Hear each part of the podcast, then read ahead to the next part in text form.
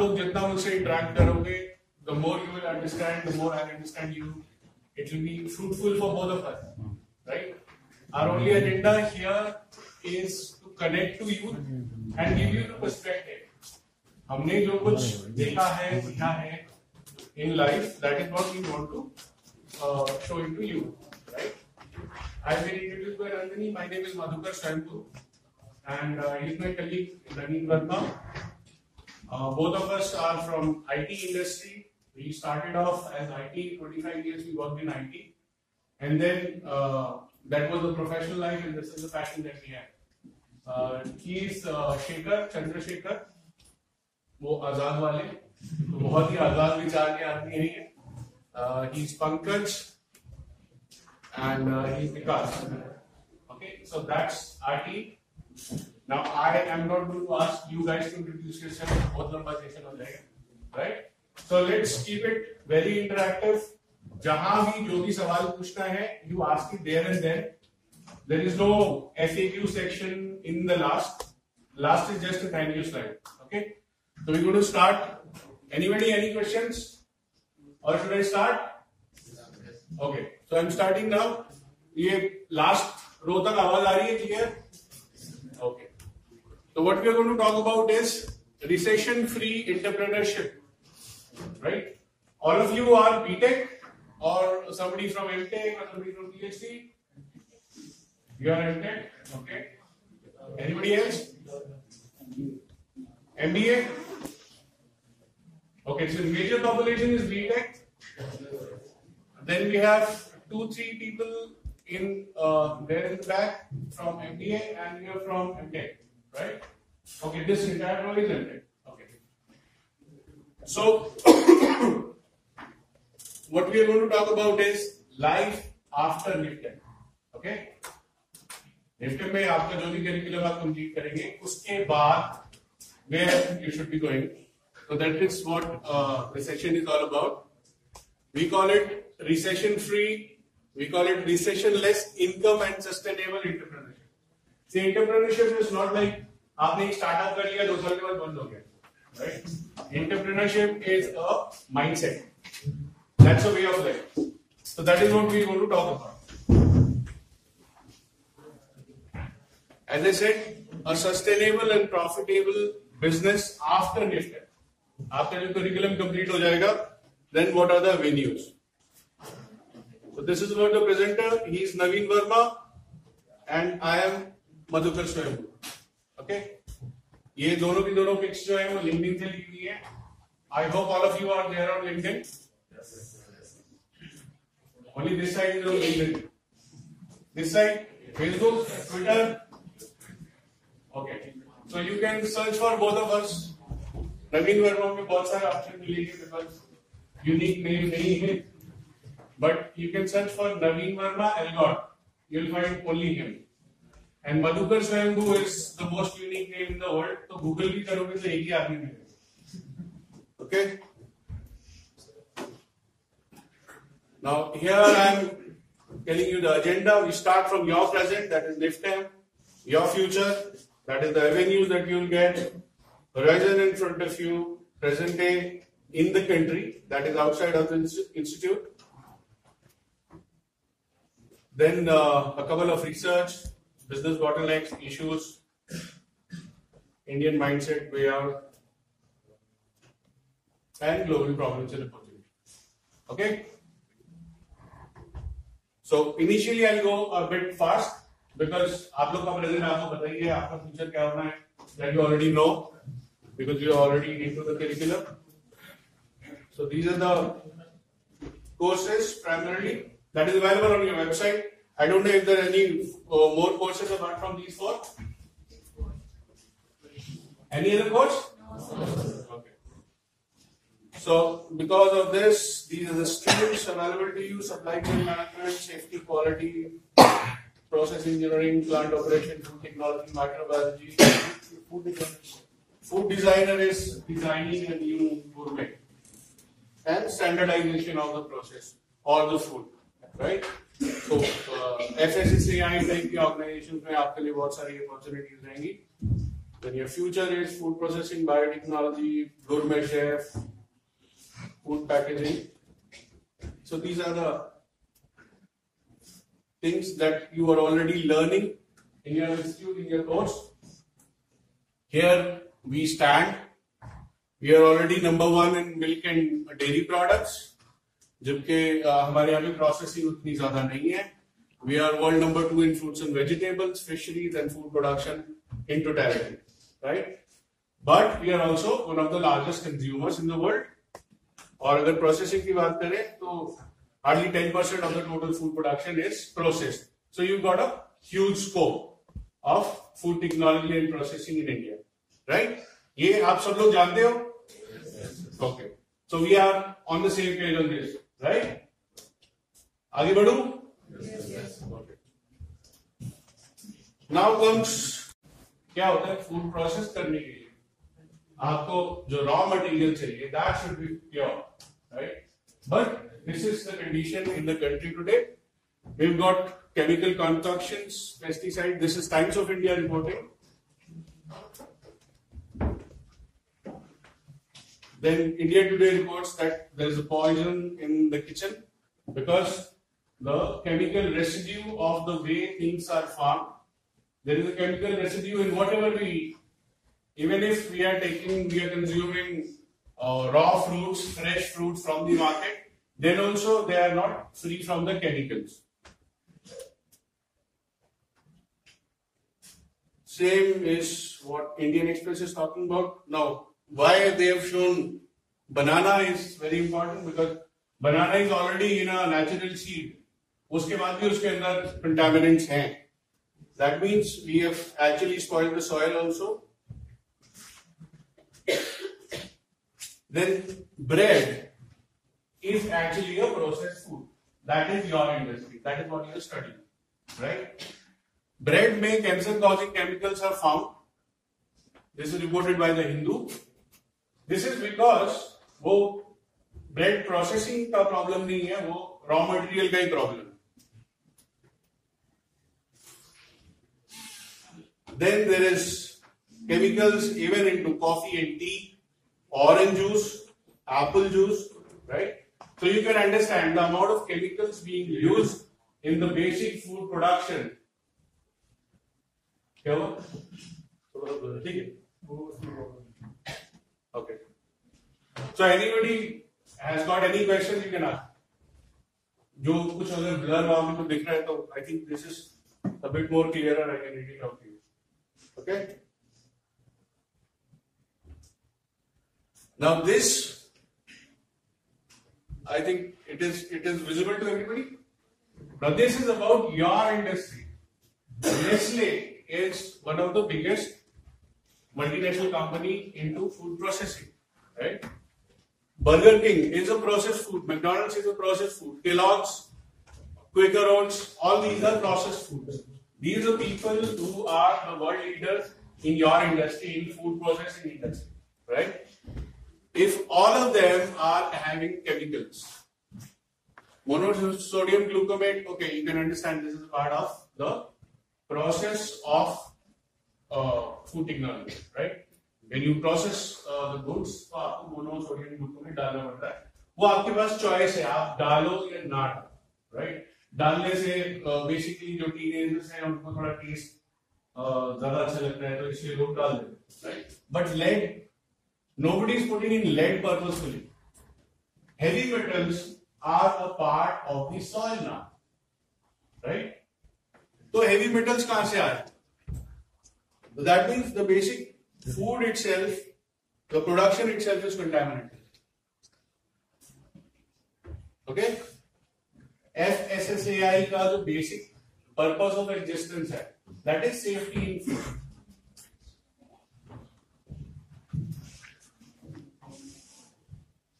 Now, milk, we are the world leader in the milk, and 68% of the milk and the milk products are not as per standard. Right? वो आप process करके भी क्या करोगे Okay, so this is the market. This is the reality outside of the institute. आपको एक successful business बनाने के लिए जो आपको ग्लोबल स्टैंडर्ड्स है वो मीट करने पड़ेंगे ग्लोबल स्टैंडर्ड्स में ये पेस्टिसाइड्स की ये इंसेक्टिसाइड्स की ये केमिकल्स की कोई जगह नहीं है right there is a very short margin that you get जो कि परमिसिबल लिमिट्स में आता है when you have to export it to Europe और when you have to export it to US right जब आपका रॉ मटेरियल कंटामिनेटेड आएगा unfortunately you cannot do anything as a food process right processing technology में आपके पास इसका कोई इलाज नहीं है। So you will face these problems now this is another big problem. Now this is leading to a global issue. That is antimicrobial resistance. जो poultry industry में जो 24 आवर्स का जो चिक होता है, वहाँ से एंटीबायोटिक देना शुरू किया जाता है। Because there is a time line 45 days में आपको उसको डेढ़ के जी करके बेचना है right so you are eating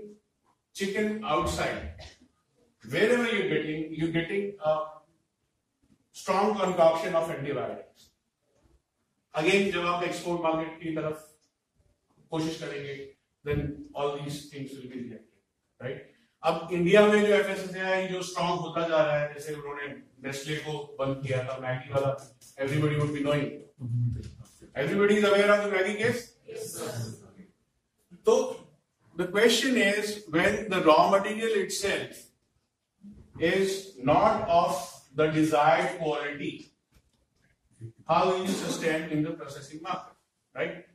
One thing is that simple answer कहीं जॉब कर लेंगे सर वो हमारी टेंशन नहीं है right I told you in the beginning it sir this is about entrepreneurship right when you have to set up your own business how many of you want to set up own business let start from that ये थोड़ा ऊँचा race करो दिखाई हमारे time के पागल कितने हैं? And rest of you want to work in some company, right? Yeah, uh, uh, you have a parental business to join. Even that is called a part of entrepreneurship only. Okay. जो लोग entrepreneurship की तरफ़ अभी नहीं देख रहे हैं उनका प्राइम रीजन क्या है Why do you want to do a job?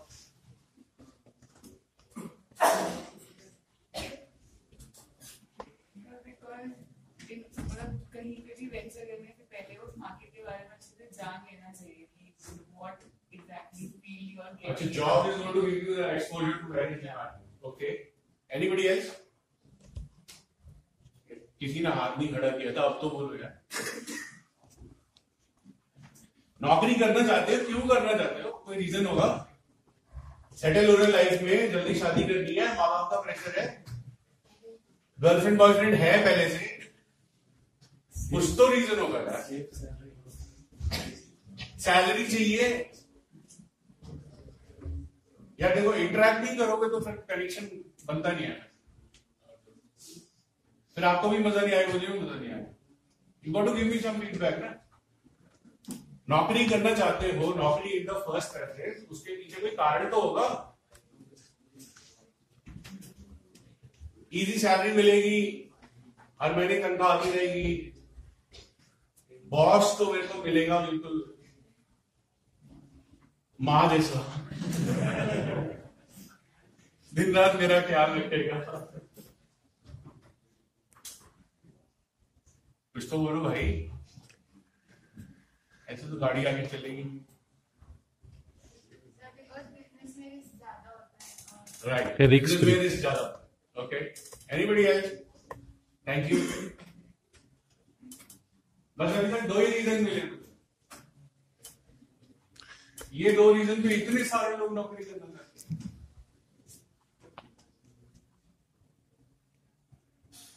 पहले तो हम लोग कॉलेज में आते हैं कि चार साल पढ़ाई करें कुछ सीख चार साल में सोचते हैं कुछ सीखेंगे। अब मार्केट में जाएँगे, वहाँ सीखेंगे। फिर वहाँ जाके माना दस साल नौकरी करने के बाद भी कुछ नहीं सीखे क्योंकि बिज़नेस फिर ज़ीरो से स्टार्ट करना चलो, आगे बढ़ो आगे बढ़े। सब सब आगे चाहते बताना नहीं चाहता। तो कोई दिक्कत नहीं है। अच्छा मुझे एक बात बताओ। All of you who don't want to start a business who don't want to be an entrepreneur all of you who want to start working for some other company ठीक है? Let us assume for a while कि आपकी अपनी खुद की company है। ठीक है? And I apply for a job ठीक है? आप मुझसे क्या एक्सपेक्ट करोगे? मैं आपको बिज़नेस ला के दूँ ना? आप मुझे एचआर में और एडमिन में ताकत लाके करने दोगे? तो जिस कंपनी में आप जाओगे वो आपको वो एक्सपोजर देगा। नहीं मतलब थोड़ा मार्केट के बारे में मतलब when when you when you're there in college you got all freedom to whatever you feel like doing. जितनी मार्केट रिसर्च करेंगे आप करना the moment you get irrespective of who is your boss he's going to be a very hard task master even if it is your own dad's company अगर आपको आपके father ने बोला कि देख बेटा अभी तेरे को फाइनेंस संभालना है he won't let you venture into HR or marketing or sales जिसकी कंपनी होती है उसको वो दर्द होता है कि मैं अगर इसको इतना रिस्पॉन्सिबिलिटी दे रहा हूँ तो पहले उतना करके दिखाई सकते no company would allow you to get an exposure on their expenses okay and as far as risk is concern मेरे हिसाब से नौकरी में रिस्क ज़्यादा है। क्योंकि नौकरी में आप किसी दूसरे से पैसे ले रहे और वो दूसरा आपको जज करेगा, उसको ये नहीं समझ में आता कि आज आपके सिर में दर्द है। That is why you are not happy you are not able to focus on work मेरे सिर में दर्द है तो आपको दर्द क्यों नहीं है? That will be my prerogative right everybody, when you're there in any company, you are when you're there on the payrolls तो कंपनी वाले को आप एक इंडिविजुअल इंसान हो, ये भी नहीं समझ में आता। उसको सिर्फ़ इतना समझ में आता है कि ये मेरा एक एक्सपेंस हेड है और इससे मुझे इतना रेवेन्यू चाहिए। Right that revenue can be quantified cash of kind HR है तो डायरेक्ट बिज़नेस यूनिट नहीं है. या क्यूसी है तो डायरेक्ट बिज़नेस यूनिट नहीं है. लेकिन हर जगह टारगेट अटैच है. Right so risk factor is comparatively higher when you're working for somebody else.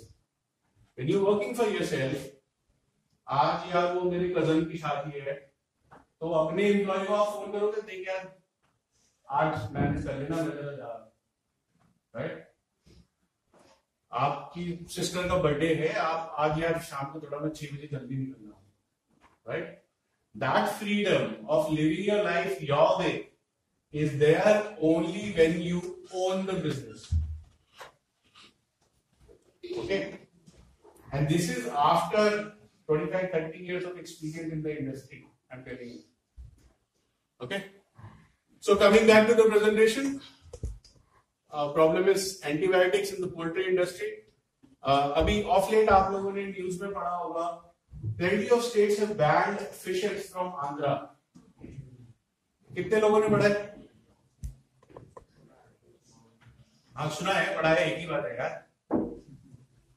Okay बहुत सारे लोगों को नहीं मिला okay let me just give you this news Goa में, तमिलनाडु में कर्नाटका में, बिहार में, ये सब स्टेट्स में अभी ऑफलेट क्या हुआ है? And they tested the raw fishes in the market because fish market जो है इंडिया में लार्जली जो नंबर वन प्रोड्यूसर है that is Andhra number two producer is West Bengal okay तो लार्जली पूरे कंट्री को जो मेजर केटर कर रही है मार्केट वो यही दोनों है।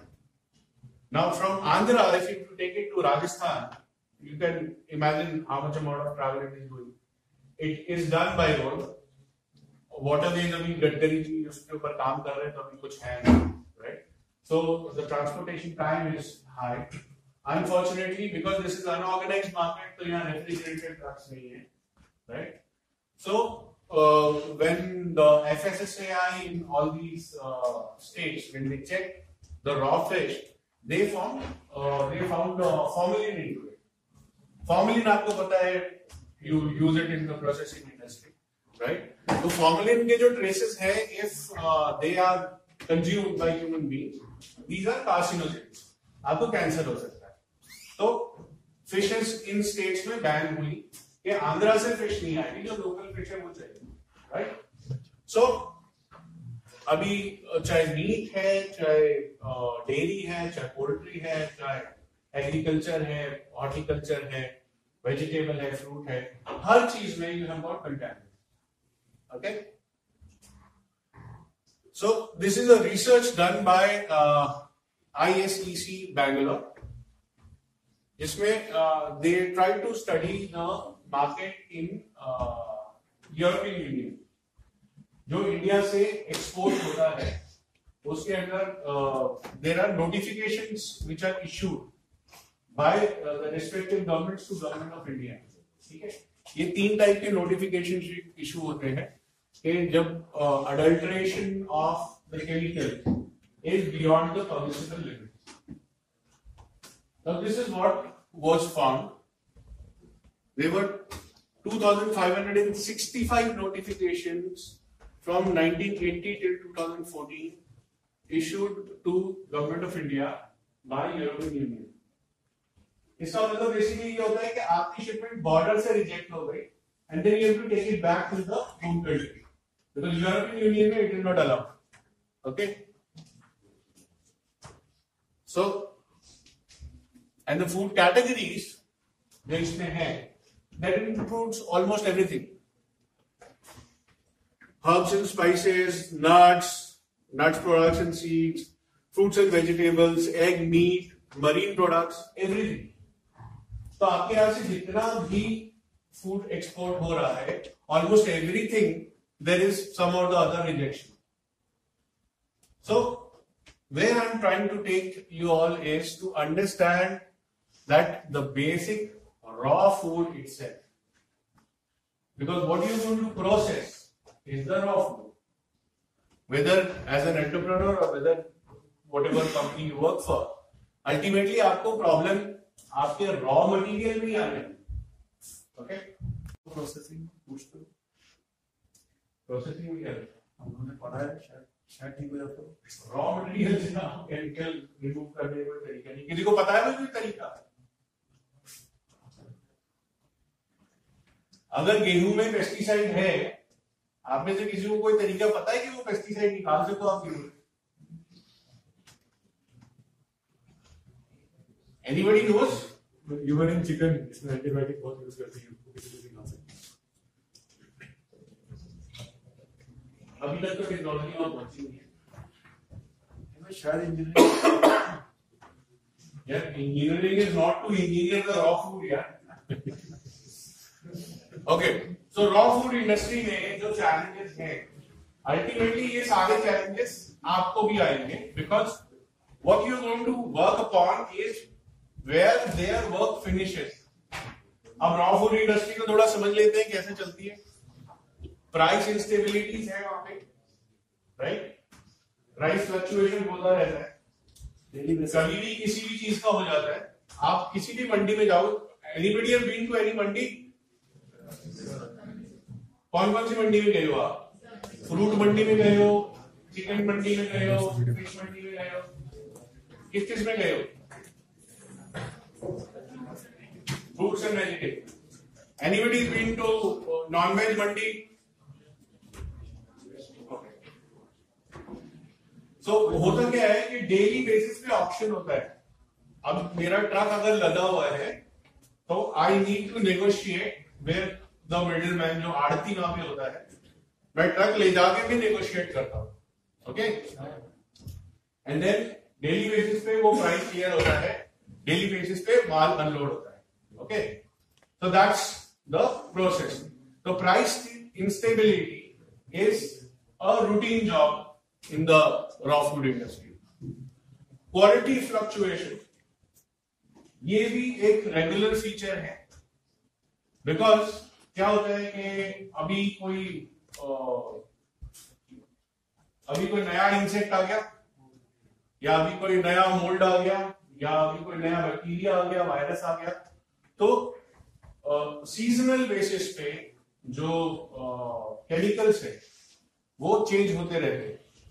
All this research is done in the agriculture universities and तो वहाँ से वो सारे किसानों को रेगुलर बेसिस पे वो गाइडलाइन दी जाती है कि अभी ये वाला बीमारी आने वाला है राइट जैसे आजकल जो पेडिट्रिशियंस होते हैं, बच्चों के डॉक्टर जो होते हैं, वो आपको एडवाइस करते रहते हैं, अगर आपके पास छोटा बच्चा है तो आपको रेगुलर बेसिस पे एडवाइस करते हैं कि जीका वायरस आउटब्रेक हो गया है सोमालिया में तो आप अपने बच्चे को इंजेक्शन लगवा दें।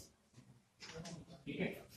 तो इस तरीके से अब जो किसान जो खेती कर रहा है, उसकी जो फ़सल है, वो वैसी ही है, उसके बच्चों की जैसी है। तो पहले उसको बता देते हैं कि अभी ड्रैगन फ्लाई का अटैक हुआ है ब्राज़ील में। तो आप ना ये वाली दवाई छिड़क तो वो दवाई वो छिड़क देते हैं। तो वो फिर उस फ़ूड आइटम में आ जाती है right so quality will fluctuate on a regular basis and then quantity variation is also because हमारे यहाँ पे किसान जो है वो आपने कभी जाके गूगल पे सर्च मारो, गरीब किसान। सारी यू मेक पिक्चर सर्च सारी फ़ोटो इंडिया की आएँगी। Poor farmer all poor farmers are in India मतलब इतना ज़्यादा फ़ोटो सेशन हो चुका है इंडिया के पुअर फार्मर्स का। कि गूगल भी, अगर आपने पुअर फार्मर लिखा and not just in India कि आपकी लोकेशन मैप करके आपको इंडियन दिखा रहा है। Even if you do it in Singapore in Taiwan तब भी आपको पुअर फार्मर बोले तो इंडिया ही दिखेगा ओके तो पुअर फार्मर का पॉवर्टी का रीजन क्या है? वो अपनी फ़सल बो के then he will look at आसमान ज़्यादा मत होना बारिश, कम मत होना बारिश, समय से पहले मत हो जाना। समय के बाद मत हो जाना राइट तो पाँच कंडीशन है, पाँच में से सिर्फ़ एक ही उसके फेवर में तो प्रोबेबिलिटी क्या हुआ? 80 percent he lose 20 percent he will ठीक है? फिर गवर्नमेंट आ जाती बीच में। गवर्नमेंट बोलती है, वो किसान का कर्जा भी माफ़ और हम कंपनसेशन भी देंगे। अभी तुम्हारी क्रॉप खराब हो गई तो हम तुमको कंपनसेट कर देंगे। तो किसान भी मस्त है। राइट वो चाहेगा ही क्यों यार टाइम से सब कुछ हो मेरी फ़सल बेटर हो, उससे बेटर मैं कंपनसेशन ही राइट वो तो बिना किए मिल रहा है। तो I have seen some smart farmers वो क्या करते हैं, अपनी ज़मीन दे देते किसी और को किराए और खुद अपना कॉम्पनसेशन में गुजारा कर लेते सो जो क्वांटिटी है that will keep on varying now just imagine an industry मान लो आप मोबाइल बना रहे ओके आपके मोबाइल के जो डायोड्स और ट्रायोड्स हैं, वो कभी मिलेंगे, कभी नहीं मिलेंगे। मान लो जूते बनाते हो तो जो आपको लेसेस हैं, वो किसी साल मिल जाएँगे, किसी साल नहीं मिलेंगे। तो आपके जूते मार्केट तक पहुँचेंगे। और पहुँचेंगे तो किसी सीज़न में होंगे, किसी सीज़न में नहीं होंगे right the consistency of the raw material supply is not there right अभी वो पूरा जो फ़ूड टेक एक्सपो हुआ था 2017 में the entire government machinery was talking about बहुत स्कोप है, बहुत स्कोप है, बहुत स्कोप है, और इनका जवाब किसी के पास नहीं। तो स्कोप तो है, लेकिन किधर है? Okay then you have to deal with unorganise and uneducated ठीक है? हमारे यहाँ किसान पढ़ा लिखा है नहीं। और वो पढ़ना चाहता है नहीं। और उसके जो नेता हैं वो उसको पढ़ने का भी देंगे नहीं। क्योंकि अगर वो पढ़ लेंगे तो उनके पीछे जाएगी नाउ जस्ट इमेजिन हमको एमएसपी बढ़ाना है बढ़ाना है बढ़ाना है। दिल्ली का रास्ता बंद कर दिल्ली का रास्ता बंद करने से एमएसपी का क्या लेने देना? यार पढ़ने के बाद तो सब नौकरी करेंगे ना। हाँ तो वही प्रॉब्लम है नौकरी करने के बाद फिर किसानी कौन करेगा? फिर वो इतना कंपटीशन किसको देगा? Right okay so unorganized and uneducated people then there are middlemen जिनसे आपको डील करना होगा and then there is lack of business commitment आप जब भी किसी बिज़नेस की बात करते हो जो बायर सप्लायर का रिलेशनशिप होता है that is on the basis of trust एक कमिटमेंट होती है जो लोग ऑनर करते हैं राइट आप जिस जिस मार्केट से रॉ मटेरियल लेने वाले हो, वहाँ कमिटमेंट की कोई वैल्यू नहीं। Okay so these are the challenges that we understand अब इशू है क्या? Farmer versus food processing industry में क्या इशू है? There is a paradoxical situation situation ये है कि फार्मर को चाहिए higher MSP minimum support price उसको ज़्यादा चाहिए तो ये उसका प्रॉफिट है। आपको रियलिस्टिकली प्राइस रॉ मटेरियल चाहिए तो उसके फ़ायदे में आपका नुकसान है। या आपके फ़ायदे में उसका नुकसान है right so there is a paradox उसको ज़्यादा केमिकल डालने फॉर अ हाइयर प्रोडक्शन अगर वो ऑर्गेनिक करेगा तो उसकी production will dip by fifty to sixty percent सिर्फ़ फोर्टी परसेंट उसकी हील रह राइट उस हील के लिए आप उसको ज़्यादा पैसा दोगे नहीं। और आपको चाहिए केमिकल फ्री इनपुट तो अगेन लॉक ऑन सिचुएशन हो गई। आपके फ़ायदे में उसका नुकसान, उसके फ़ायदे में आपका नुकसान। राइट ऑर्गेनिक करते हो आपकी यील्ड घट जाती है। अब आपको क्वांटिटी भी कंसिस्टेंट चाहिए। आपको कम क्वांटिटी से भी काम नहीं चलेगा। अगर आपने एक एक्स मेट्रिक टन का प्रोसेसिंग प्लांट लगाया है तो आपको उतना रॉ मटेरियल तो चाहिए ही चाहिए। देन उसको कोल्ड चेन चाहिए और स्टोरेज आपको जो ट्रैवल टाइम है उसको जितना मिनिमम रख सके, वो आपके फ़ायदे में है। So these are the everyday situations that you will face. यहाँ तक सबको क्लियर है? Anybody wants to ask any questions किसी को किसी सब्जेक्ट पे कोई क्लैरिफिकेशन चाहिए? किसी को कोई तकलीफ़ है? आउट ऑफ़ सिलेबस या आउट ऑफ़ सिलेबस है? या तो बिल्कुल इंटरेस्टिंग नहीं है या बहुत इंटरेस्टिंग है? बहुत मज़ा आ रहा है में।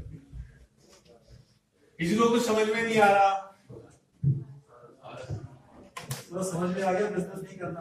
प्रॉब्लम ही प्रॉब्लम है। ये समझ में आ गया? बिज़नेस नहीं करना चाहिए।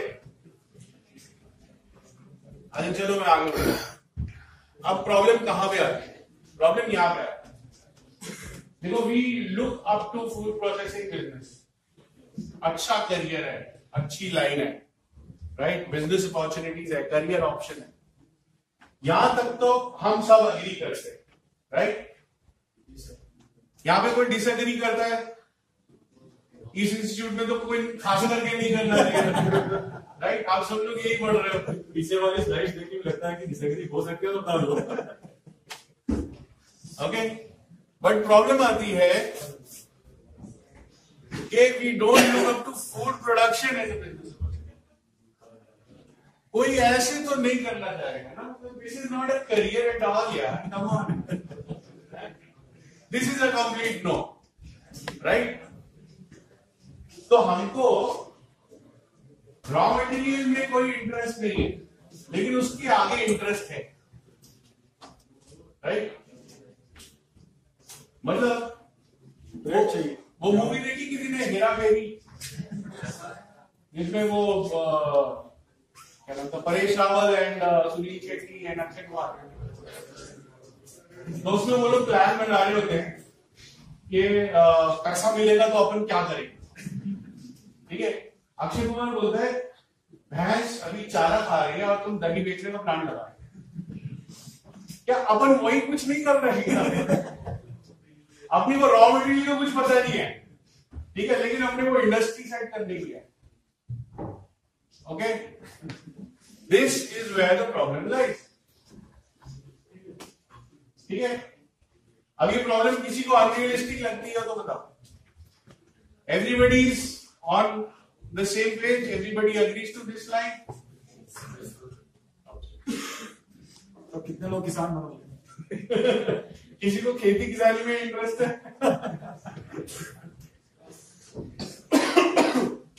Okay. Now let us take this joke a bit seriously. खेती किसानी में किसी को इंटरेस्ट नहीं है। बट हम खेती किसानी के बारे में खास जानते ही नहीं right let us understand it a little bit better. Let's do a reality check. Any industry versus farming. ठीक है फ़ार्मिंग की जो फ़ोटो लगाई मैंने जानबूझ के लगाई कि बंदा बनियान में रहता है ये इंडियन फार्मर है गूगल पे सर्च करो इंडियन फार्मर ऐसे ही ओके इस पहलू पे किसी ने कभी ध्यान दिया any industry you have to pay taxes. Agriculture there are no taxes. Neither there is income tax nor there is GST. कोई टैक्स है ही नहीं The entire income is tax free. Everybody knows this?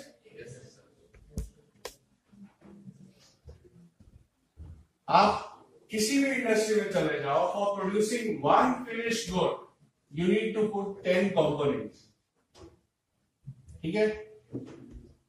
In agriculture you put one seed and you take out thousand product back right आप एक अमरूद का बीज लगाते हो, अमरूद का पेड़ निकल आता so that is many to one this is one to many ठीक है? गवर्नमेंट इज़ ऑल्सो सपोर्टिव आपको टैक्स भी नहीं देना। देन बिज़नेस एक्सपेंशन के लिए आप लोन लेने के लिए जाओ। बैंक हो जाते हैं। और अगर कहीं गलती से पे नहीं किया तो मलिया के साथ क्या हो रहा है? आप सब लोग देख रहे हो। अब वो बेचारा हाथ जोड़ के बोल रहा है, भैया, पैसे ले लो। ठीक है? जो किसान होते हैं, उसको लोन वेवर बड़ी आसानी से मिल जाता है। राइट पाँच साल के लिए लोन लिया आपने, और पाँच साल के बाद नई गवर्नमेंट आएगी, वो उसको माफ़ कर देगी। अगर पहले वाली गवर्नमेंट आ गई तो भी तुमने मुझे वोट दिया, इसलिए मैं माफ़ कर रहा हूँ। अगर अपोजिशन की आ गई गवर्नमेंट तो भी तुमने मैंने तो पहले बोला था मैनिफेस्टो में, मैं माफ़ कर दूँगा। तो उसने भी माफ़ कर देना है। Now this is again very important अगर आप बिज़नेस कर रहे हो, आप फेल हो गए तो वो आपकी पर्सनल प्रॉब्लम है।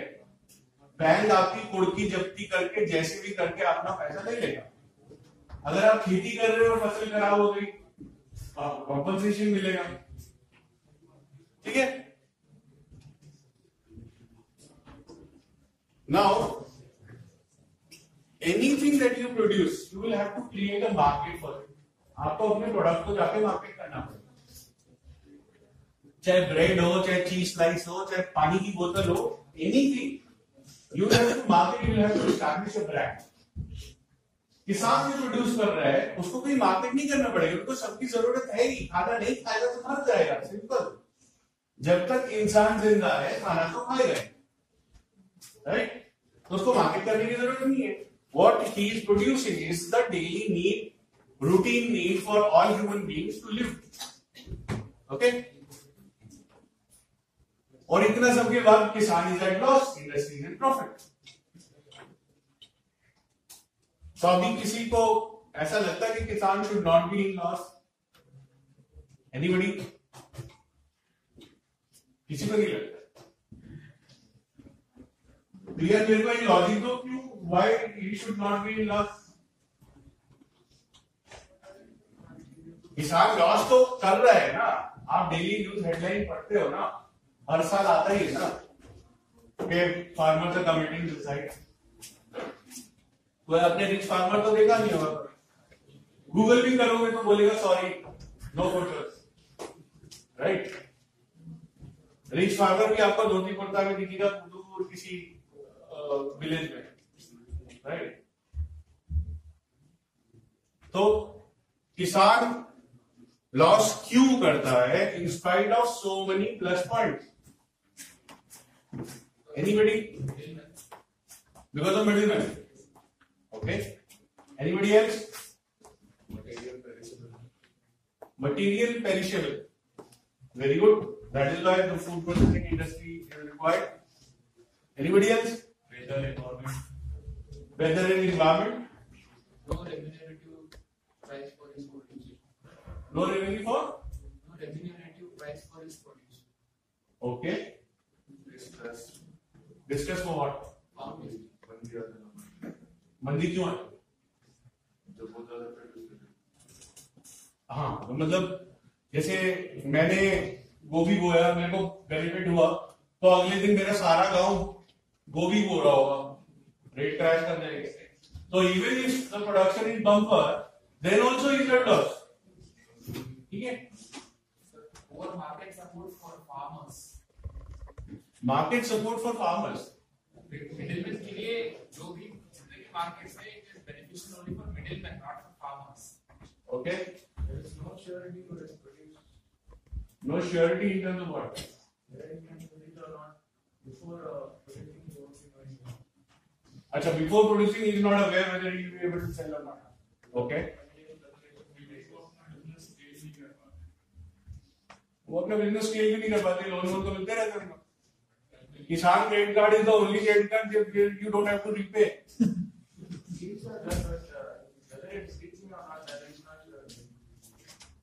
whether it is selling or not he is not sure that is what you say or reaching where uh, which which line ask me which line loan schemes are not available to the farmer yeah yeah what is the ground guarantee can you tell me what what do you feel it could be compensation not uh, accurate, not appropriate always. compensation. Okay. But compensation is only when the crop is spoiled. What happens when the crop is already produced? Okay. Good. has become a gamble. I, I love this slide because everybody is interested. okay. It's not a gamble. I'll, I'll cover that in the future slides. So this is the production to the market truth. The truth is the farmer works on minimum support price. Minimum. And industry operates on MRP. Maximum retail price. Okay?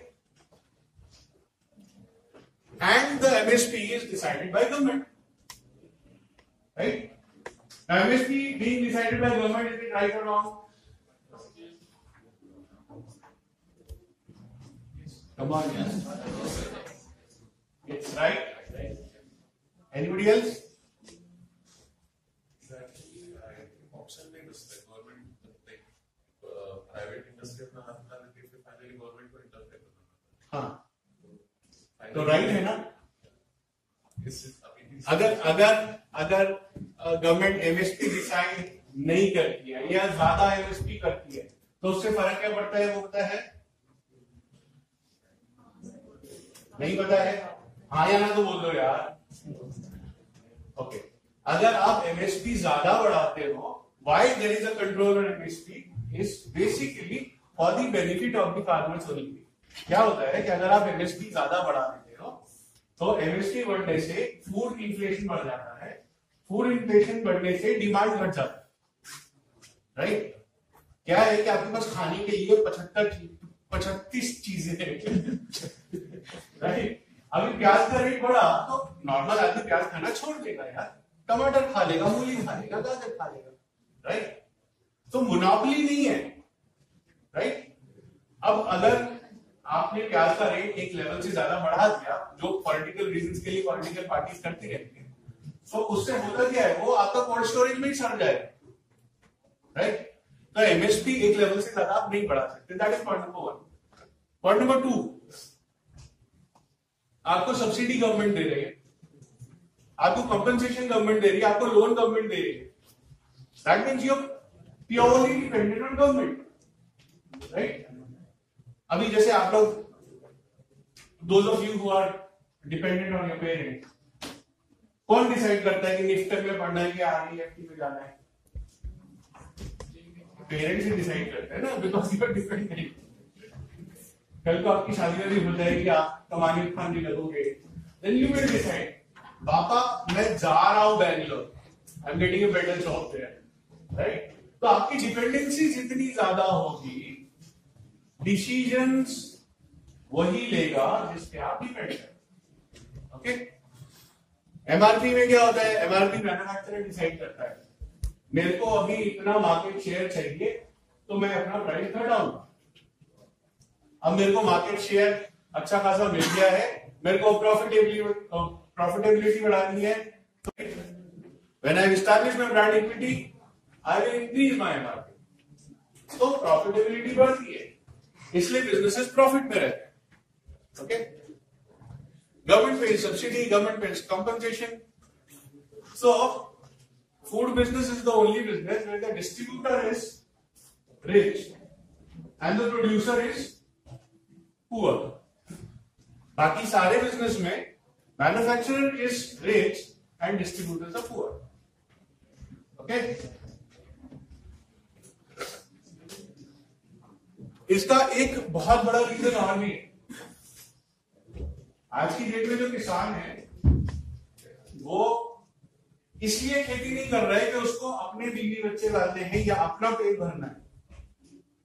He is working for sustainability of the manufacturing company who are supplying him GMO seeds और pesticides और insecticides और fertiliser और weedicide उसकी पूरी sustainability उधर है।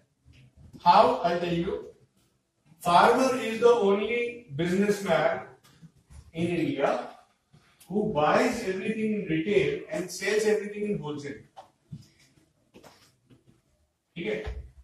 हम सब कुछ जो जो भी इंडस्ट्री की अगर बात करो बिज़नेस की बात करो तो लोग होलसेल में खरीदते हैं और रिटेल में बेचते हैं। फार्मर अकेला है जो रिटेल में खरीदता है और होलसेल में बेच देता है। Okay so there is a cultural contrast between industry and farming cultural contrast one to many many to one मैंने आपको बता दिया। ठीक है? लेबर फार्म छोड़ के अर्बन में शिफ्ट हो रही है। To work as a labour only but in industry because वहाँ पे उसको ज़्यादा पैसे मिलते हैं। राइट लेबर प्रॉब्लम्स है। प्रोडक्शन जो है वो नेचर पे डिपेंडेंट है, जैसा कुछ लोगों ने बोला भी था। ठीक है?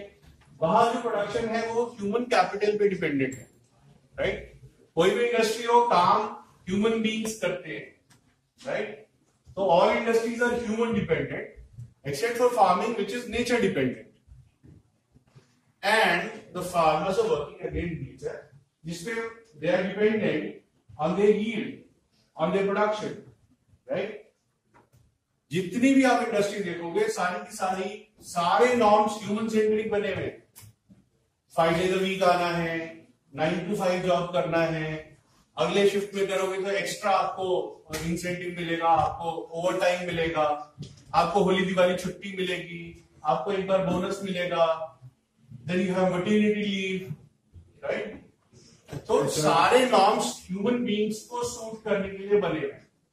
Because your production is dependent on human beings और इधर फार्मर जो है वो नेचर की ऐसी तैसी करने लगा is totally dependent on nature and still every step he is interfering with nature. Anybody, any questions? Yeah, I disagree. yeah, why? Farming is against nature. Ah, I'll tell you how it is against nature. Industry is against nature.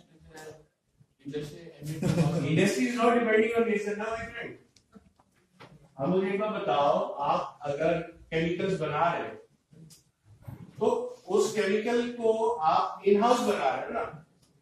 आपको तो nature से कोई फ़र्क पड़ता नहीं बाहर आंधी तूफ़ान आ रहा है आपको प्रोडक्शन तो चालू है ना? तो आप नेचर पे डिपेंड नहीं कर रहे एज एन इंडस्ट्री लेकिन फ़ार्मिंग में तो आप नेचर पर ही डिपेंडेंट हो। बारिश पहले हो गई, बाद में हो गई, कम हो गई, ज़्यादा हो गई तो आपकी फ़सल खराब होती है ना बारिश से पेंट इंडस्ट्री को तो कोई फ़र्क नहीं पड़ रहा.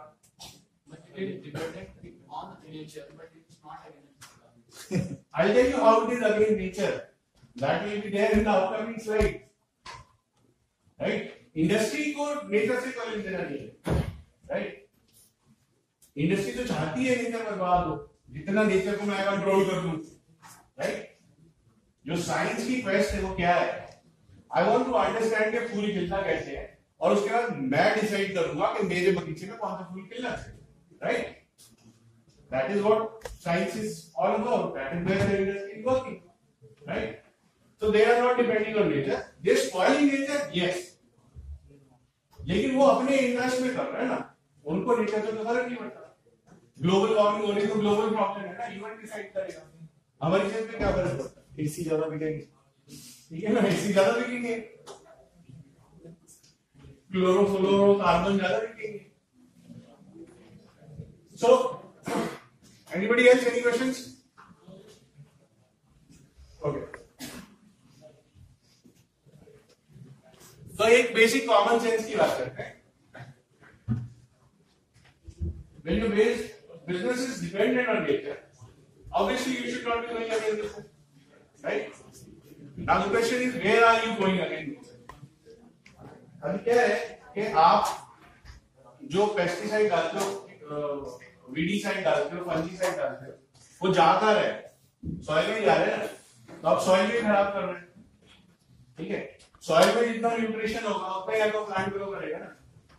राइट आप जो भी फर्टिलाइज़र डालते हो every fertiliser is not only X percentage of the fertiliser that you need rest is the residue which will remain on the soil उसकी वजह से जो बारिश होगी, वो एब्जॉर्प्शन नहीं होगा। एब्जॉर्प्शन नहीं होगा तो रन ऑफ़ वाटर में आपका सारा केमिकल आ जाएगा।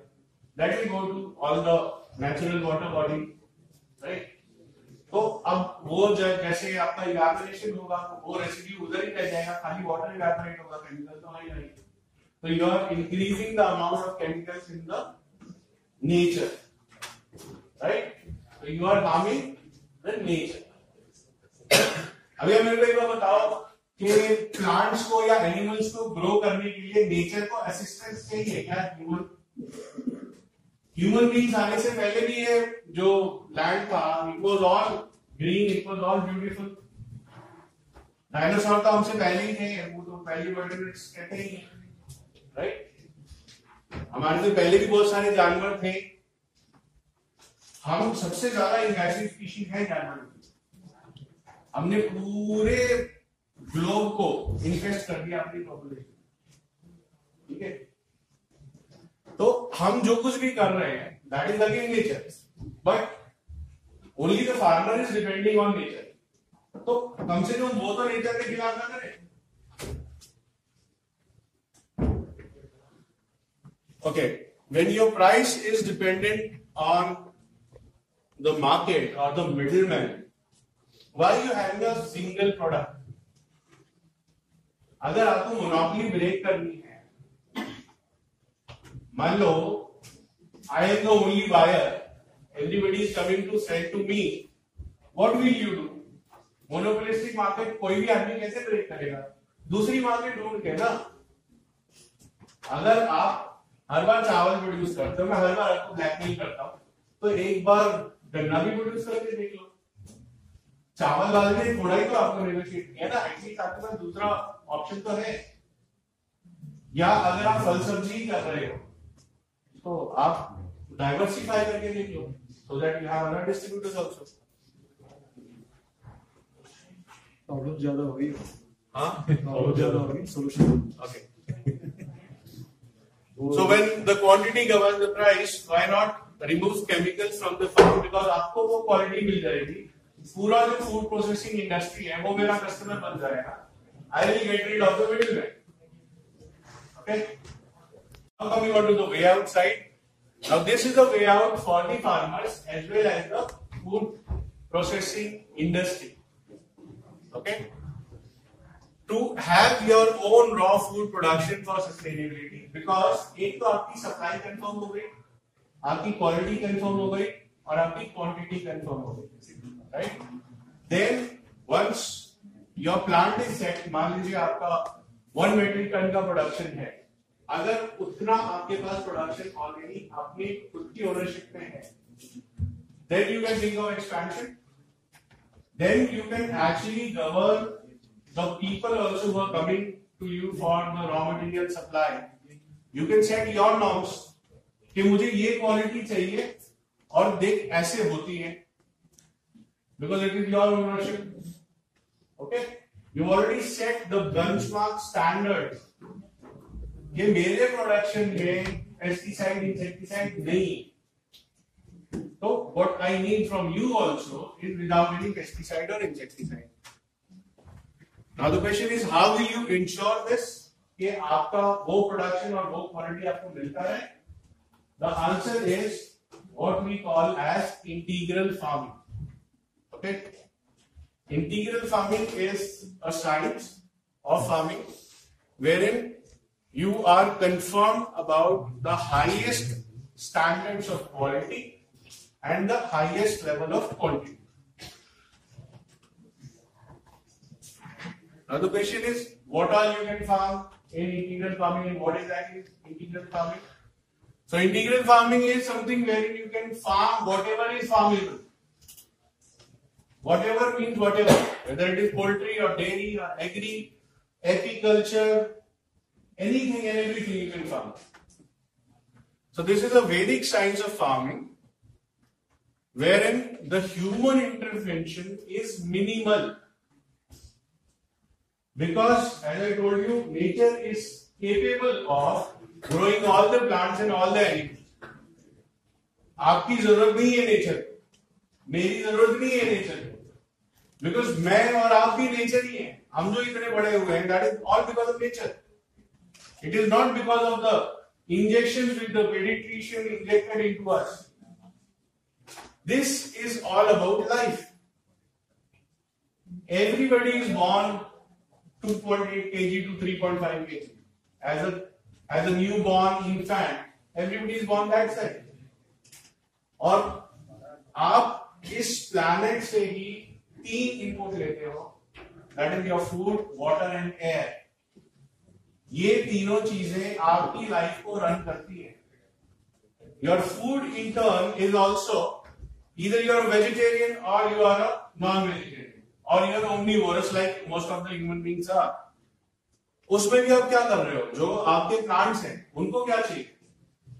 उनको भी चाहिए soil water and air and sunlight right यही चार पाँच लाइफ के इनपुट्स हैं whatever be the kind of life okay so the focus is kept on the elements of life that is air soil and water if these three key elements of life are in alive condition western science बोलती है these are substances ठीक है जो वैदिक science है that calls them living beings okay anybody has got any doubt that air water and soil are living beings सब मानते हैं water is a living being तो बोलो ना यार। How many of you believe that air water and sun are alive anybody so everybody believe that it is dead all three of them are dead right H two या अभी भी कोई है जो कहते हैं कि नहीं है अलाइव है alive two hydrogen one oxygen मिलाओ पानी। एच टू होता है ना वाटर डेड है ना? heavy jo now the interesting part is we are alive right? Now जो recent scientific research that says they have counted the number of cells in a human body. That is uh, thirty-seven point two trillion cells which are human cells. but these are there in a dead body also okay all the alive human beings have got 39 trillion microbes which are independent of the human cells which are not a part of human body they've got their own life so this entire human body is actually a closed ecosystem आपकी body self healing है आपको cut लग जाता है तो अपने आप भर जाता है। या बिना बैंडेड के नहीं भरता किसी का। तो सबका भर जाता है right so body self healing that mean there is generation and degeneration of cells which is happening on daily basis in your body so what is it in your body that keeps your life these are thirty nine trillion microbes which are independent of your body And the same microbes are there in water also. The same microbes are there in the soil also. That is the soil ecosystem, that is the water ecosystem. Anybody of you who believes that water has got a memory? किसी को पता है पानी की memory होती है नहीं पता उससे उससे पैसे नहीं करेंगे okay I start from Amarjeet की कथा किसी ने पढ़ी है? नहीं पढ़ी। और टीवी सीरियल देखे होंगे ऋषि मुनि वाले? उसमें जब वो शराब देते हैं तो वो आदमी जल लेते हैं पहले, पानी लेते हैं। राइट क्यों लेते हैं? Because water has got memory and the sound that you produce is an energy.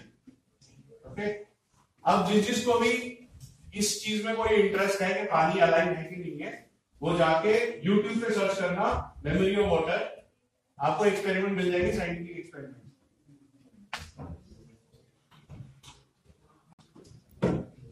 So water, air, and soil are alive, and if they are in a live condition, life will flourish automatically.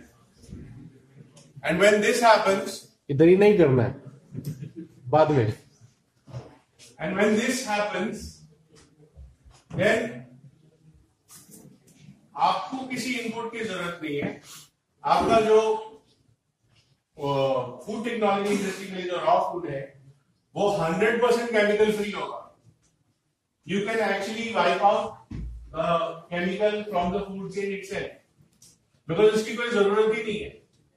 ये सारे काम फालतू में हो रहे हैं।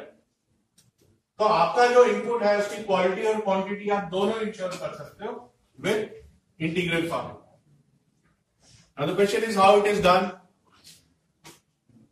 ये हमारा वैदिक साइंस ये कहता है there are five elements of life okay air water soil fire and cosmic energy ये पाँचों अगर अलाइव कंडीशन में है then everything will happen automatic ठीक है? आपको सिर्फ़ इनको अलाइव कंडीशन में रखना है।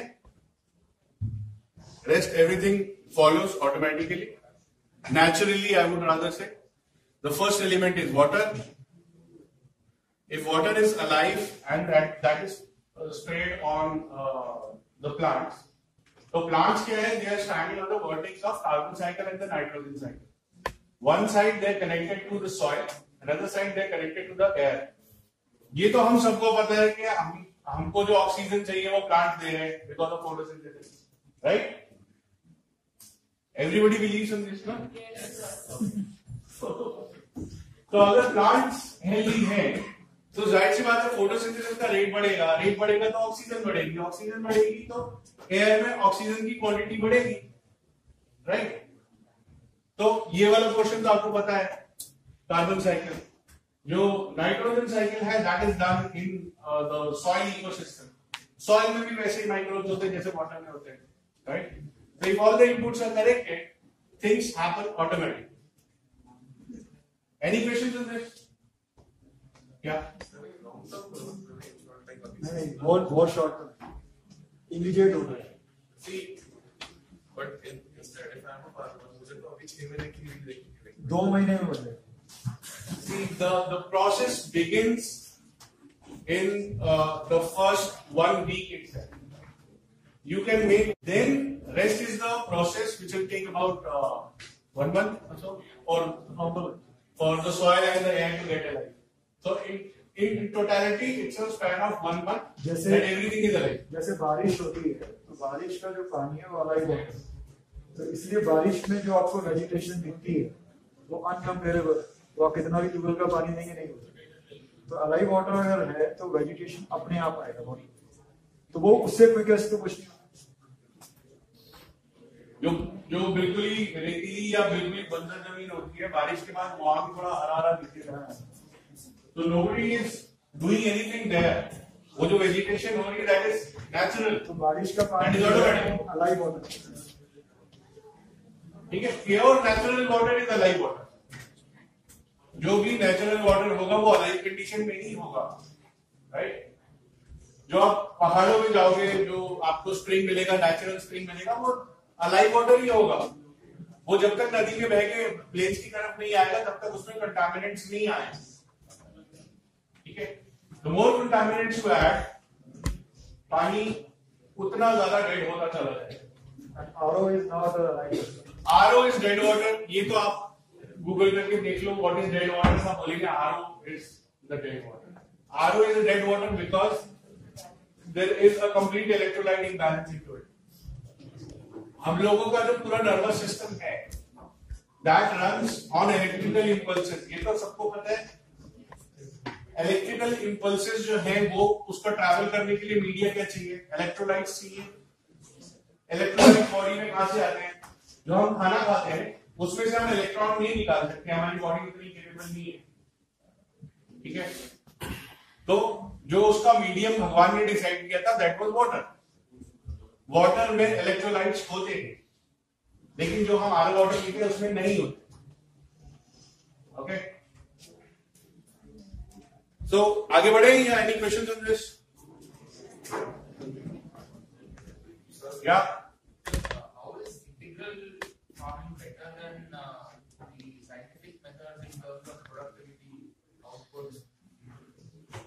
scientific methods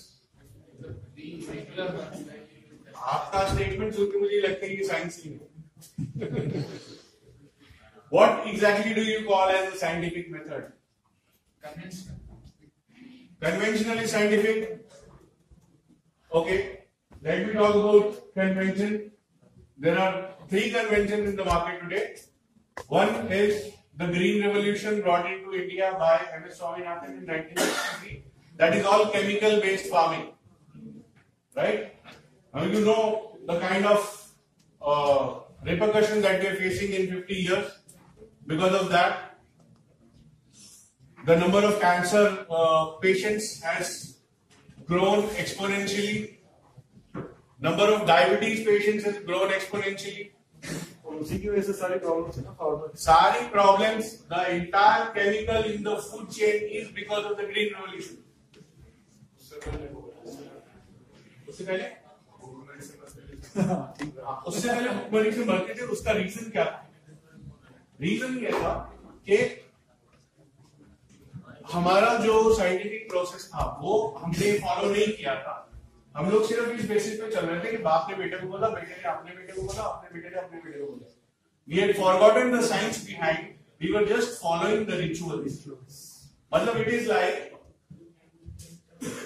I drive a car but I am not an automobile engineer but मेरा काम चल जाता right I don't understand the science of running a car but I know how to drive तो हम उस बेसिस पे चल रहे हमारी एफिशिएंसी नहीं थी।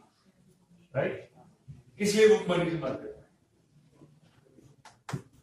भुखमरी से इसलिए नहीं मरते थे कि हमारा प्रोसेस गलत था। इस साइंस को it was all organic hundred percent आप कुछ कह रहे उस साइंस को कभी समझा ही नहीं किसी हाँ। वो साइंस रिचुअल में कन्वर्ट होता है हमने कभी अपने साइंस को एक्सप्लोर करने की कोशिश नहीं की। I tell you where we went wrong anybody of you knows which is the oldest surviving civilization on earth Harappa is not surviving यार it is dead Indus is Harappa only anyone? Oldest surviving civilization on earth.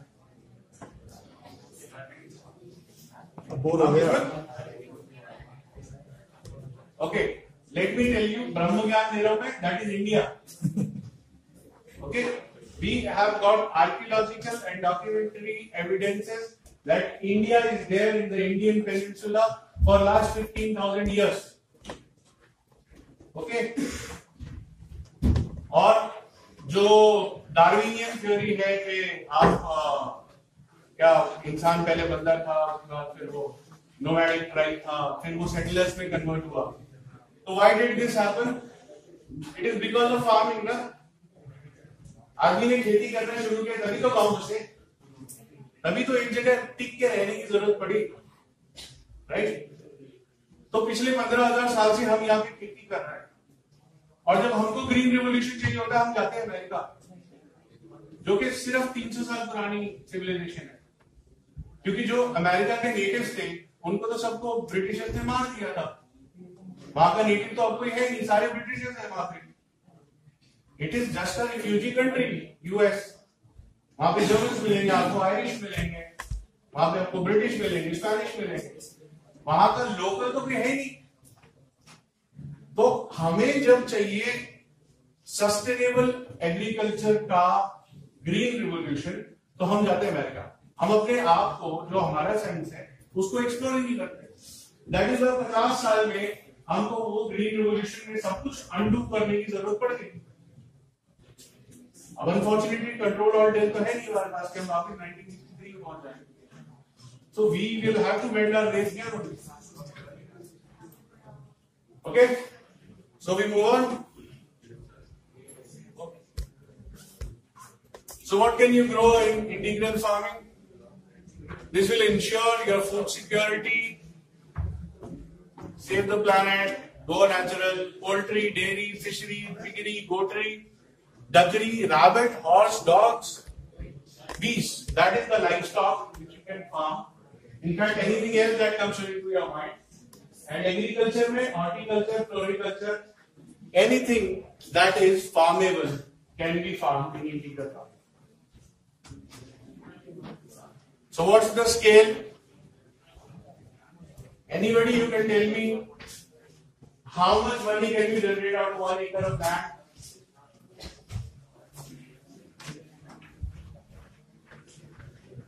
Nobody? अच्छा one एकड़ of land का lease cost होगा कितना anybody any idea हाँ एक साल Is it 18,000? Whatever. 15, 20 to 50,000 lakhs. The revenue that you will generate out of just one acre of land, bare minimum, is 10 crores in a year. 10 crores from one acre in one year. That is the entrepreneurship option that you have with integral farming. Now, how it is done? अभी कोई और कोई सवाल पूछना चाहता है? मैं how it is done पे सीधा जाऊँ। या हाँ वही तो मैं बोल रहा हूँ। मैं हाउ इट इज़ डन पे जाऊँ या और कोई सवाल है? Okay how it is done is you get freedom in making money. In farming. Now what you do is आपके पास एक एकड़ की जो ज़मीन है, उसमें if you get into fishery that is farmers की क्या बेसिक प्रॉब्लम है? प्राइस इंस्टेबिलिटी है राइट प्राइस फ्लक्चुएशन होगा तो you need to find out something where in fluctuation थोड़ा कम हो राइट दूसरा, आप लोगों ने बताया था पेरिशेबल गुड्स है राइट टमाटर पक गया तो तोड़ना पड़ेगा। तोड़ लिया तो बेचना पड़ेगा। तो आपका आम क्वेश्चन का ऑप्शन है। अगर नहीं बेचोगे तो सड़ जाएगा। ना आपके हाथ कुछ आएगा, ना उसके हाथ कुछ आएगा। राइट मछली पानी में सड़ नहीं सकती। जब तक मछली पानी में है, वो ग्रो करेगी, वही उसकी लाइफ है। राइट वो सड़ नहीं सकती तो वो पेरिशेबल नहीं है। मछली में डिमांड और सप्लाई गैप जो है it is so huge that it is 0.1 percent of the demand which is supply that too from Andhra and west Bengal okay तो demand supply gap is huge तो आपका प्राइस भी stable है और आपका perishable good भी नहीं है. ओके दो सिक्योरिटीज आपको मिल गई right then comes the quality आप इंटीग्रेटेड फ़ार्मिंग में कोई केमिकल यूज़ ही नहीं कर रहे हो। तो quality is huge okay now just a simple back on calculation मछली, अगर आप अज्यूम करो कि जो बेयर मिनिमम रेट है, वो सौ रुपए किलो है, ठीक है? उससे नीचे रेट जो कार्प फ़िश है उसका मार्केट में नहीं जाता। It fluctuates between 100 rupees and 350 rupees for the carp fishes. मछली में बहुत सारी वेराइटीज होती है and specially two carp fishes अगर आप फंगेशियस या किसी और ब्रीड पे जाओगे तो वो अस्सी पचासी रुपए भी हो जाता है rate but we assume hundred rupees ठीक है? Can you imagine how many fishes you can farm in one acre okay मैं आपको थोड़ा सा आइडिया देता हूँ. गवर्नमेंट ऑफ़ इंडिया ने 1970 में फिशरी के ऊपर फोकस करना शुरू किया था. That time the national average was 600 fishes in one hectare that is 2.5 acres okay 1970 से 2017 तक आते आते with all the research and uh, uh, institutions and study and whatever they could do they brought it from 600 fishes to 2600 fishes in one hectare. That means roughly about 1000 fishes in one acre. Okay? जो बहुत अच्छा करता है, वो 2000 का करता है। कोई 5000 करता है तो उसको नेशनल अवार्ड मिल जाता है। Okay now can you guess how much fishes can be farm in one acre in integral farming any wild guesses क्या five thousand okay anybody else okay वो करीना कपूर की एड है प्यास बढ़ाओ okay we farm for 10 lakh fishes in a year in Malaysia in India. That is the power of nature. Okay. So when nature is on your side, this is what you can do. हाँ? हो रहा है। Are running 32 ponds अब across the country there 32 different projects which are on जहाँ पे ये हो रहा है। ओके वो नेशनल अवार्ड करने वाले के नेशनल अवार्ड में एक लफड़ा है। We can not tell the people that this is happening in terms of the market because problem क्या है कि uh, जो यूरिया का कंजम्पशन है वो मेजरली फिशरी इंडस्ट्री में होता है।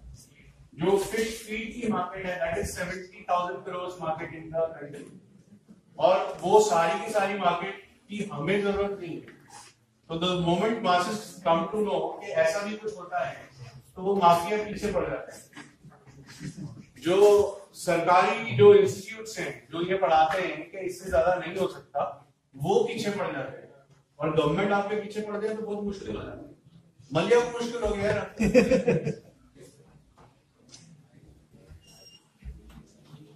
और इसी पानी से आप खेती कर सकते हैं कोई भी जानवर पाल सकते हैं। Because all diseases livestock is water borne whether it is poultry और डेयरी और एनीथिंग एनीथिंग आपकी जो डिजीजेस आती है लाइफ स्टॉक फ़ार्मिंग में that is all because of water all microbes which are disease causing for the animals are all water borne ठीक है? Dairy में सैनिटेशन की वजह से हाइजीन की वजह से भी प्रॉब्लम आती है। तो आपको रेगुलरली उसको वॉश करना पड़ेगा क्लीन करना पड़ेगा। But it is also because of water all microbes which are disease causing in animal husbandry are all water. So when we say 10 crore, this is just for fishery. बाकी सारी चीज़ें तो अलग है। जो आपकी फ़ार्मिंग है जो फार्म प्रोडक्शन है that gets multiplied by minimum twice one acre के पॉन्ड से हम 100 एकड़ की खेती कर सकते हैं So that is the result in your farm. The same thing, the same water is required by your poultry and your dairy for drinking. Okay. So the same thing is actually creating the entire environment. As I said, water is the first element. वो सारे gears मैंने इसीलिए दिखाए थे कि एक gear अगर घूम गया तो सारे घूम जाएँगे। Then the revenue generation starts और आपको फ़ूड टेक्नोलॉजी के लिए जो रॉ मटेरियल चाहिए जो क्वालिटी जो क्वांटिटी आपको चाहिए वो आपको इंटीग्रल फ़ार्मिंग से मिल जाए हमारा fish water anything which we have grown is tested all across the world किसी में कोई केमिकल ट्रेस नहीं। And the volume we are talking हम पानी बनाते हैं। वही तालाब बनाना पड़ता है तालाब बनाएँगे उसी ट्यूबवेल से पानी देंगे उसी उसी को हाँ ग्राउंड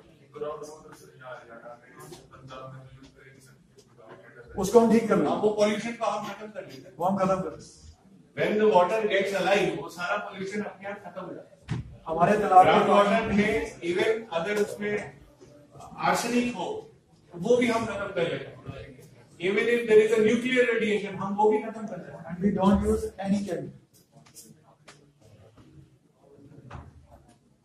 सो बहुत सारी ग्लोबल प्रॉब्लम्स हैं जिनके सोल्यूशन आपके पास है विद इंटीग्रल फ़ार्मिंग वो क्या है कि wherever there is a problem there is an opportunity for business.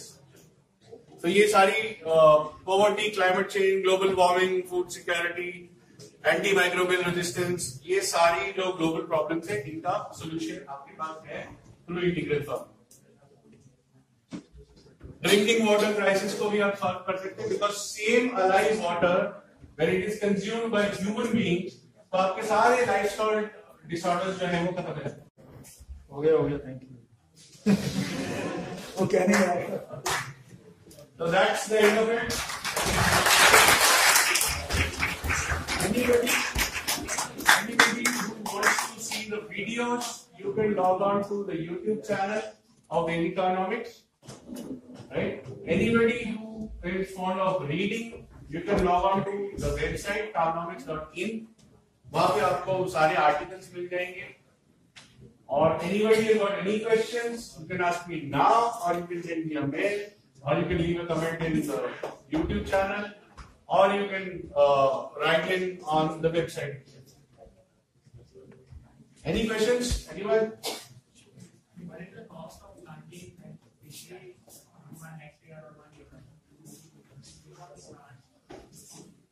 Presently, presently we charge based on square feet area. So minimum area is 9,000 square feet. We charge 50,000 rupees a month. And in that 9,000 square feet, you can have 1 lakh fishes a year. 1 crore rupees. Anybody else? Any other questions? हमारा process है ना? Okay food chain में water में क्या होता है ठीक है सही पूछ रहे हो वाटर में क्या होता है फ़ूड चेन चल रही है वो फ़ूड चेन अगर ऑन रहेगी तो उसमें फ़ूड बन रहा है और जो स्लज है जो जो नीचे से सीपेज को बंद करता है वो कंज्यूम हो जाता है और ऑक्सीजन रिलीज़ होती है। अगर ये थ्री कंपोनेंट्स आपके बैलेंस है तो पानी अलाइव है। तो हम उस फ़ूड चेन को ट्रिगर करके रखते हैं कि वो ऑन है बाकी सारा काम है। वाटर के कंटामिनेंट्स होते हैं। जिसको हम जितना भी pollution होता है वो सारा नीचे सेटल डाउन हो जाता है। पानी में आप कुछ भी डालोगे वो नीचे चला जाएगा। नीचे जाके जब वो जमेगा तो वो पानी का जो अंडरग्राउंड एक्वीफर है जो ज़मीन के नीचे पानी है उससे कनेक्शन वो कट कर देता है।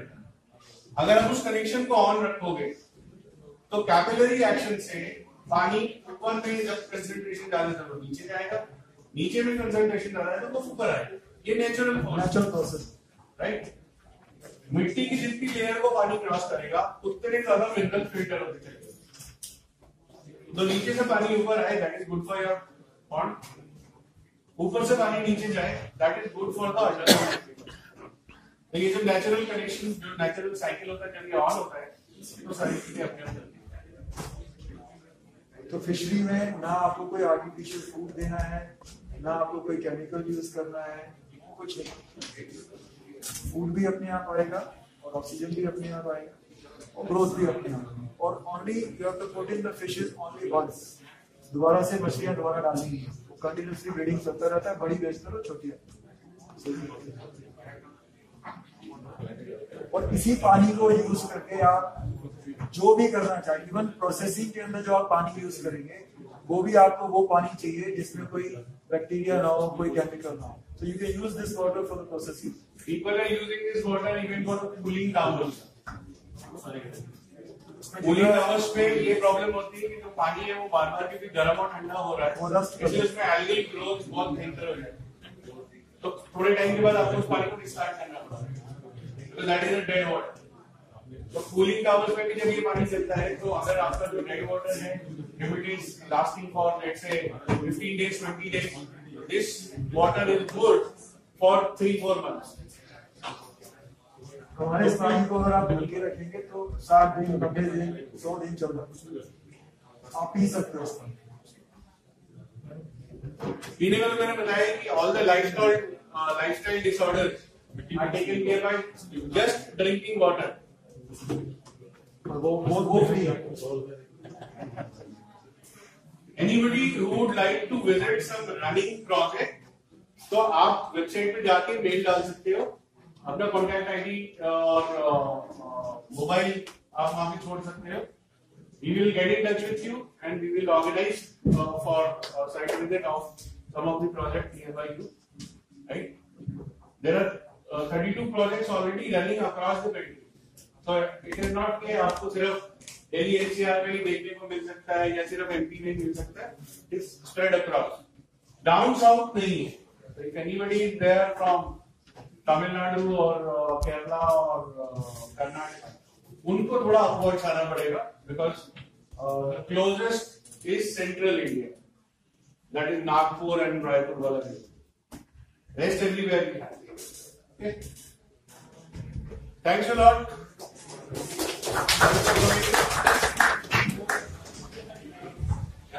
Please be seated for the next five minutes. Please be seated for attendance as the lady saying. My job is over. Okay.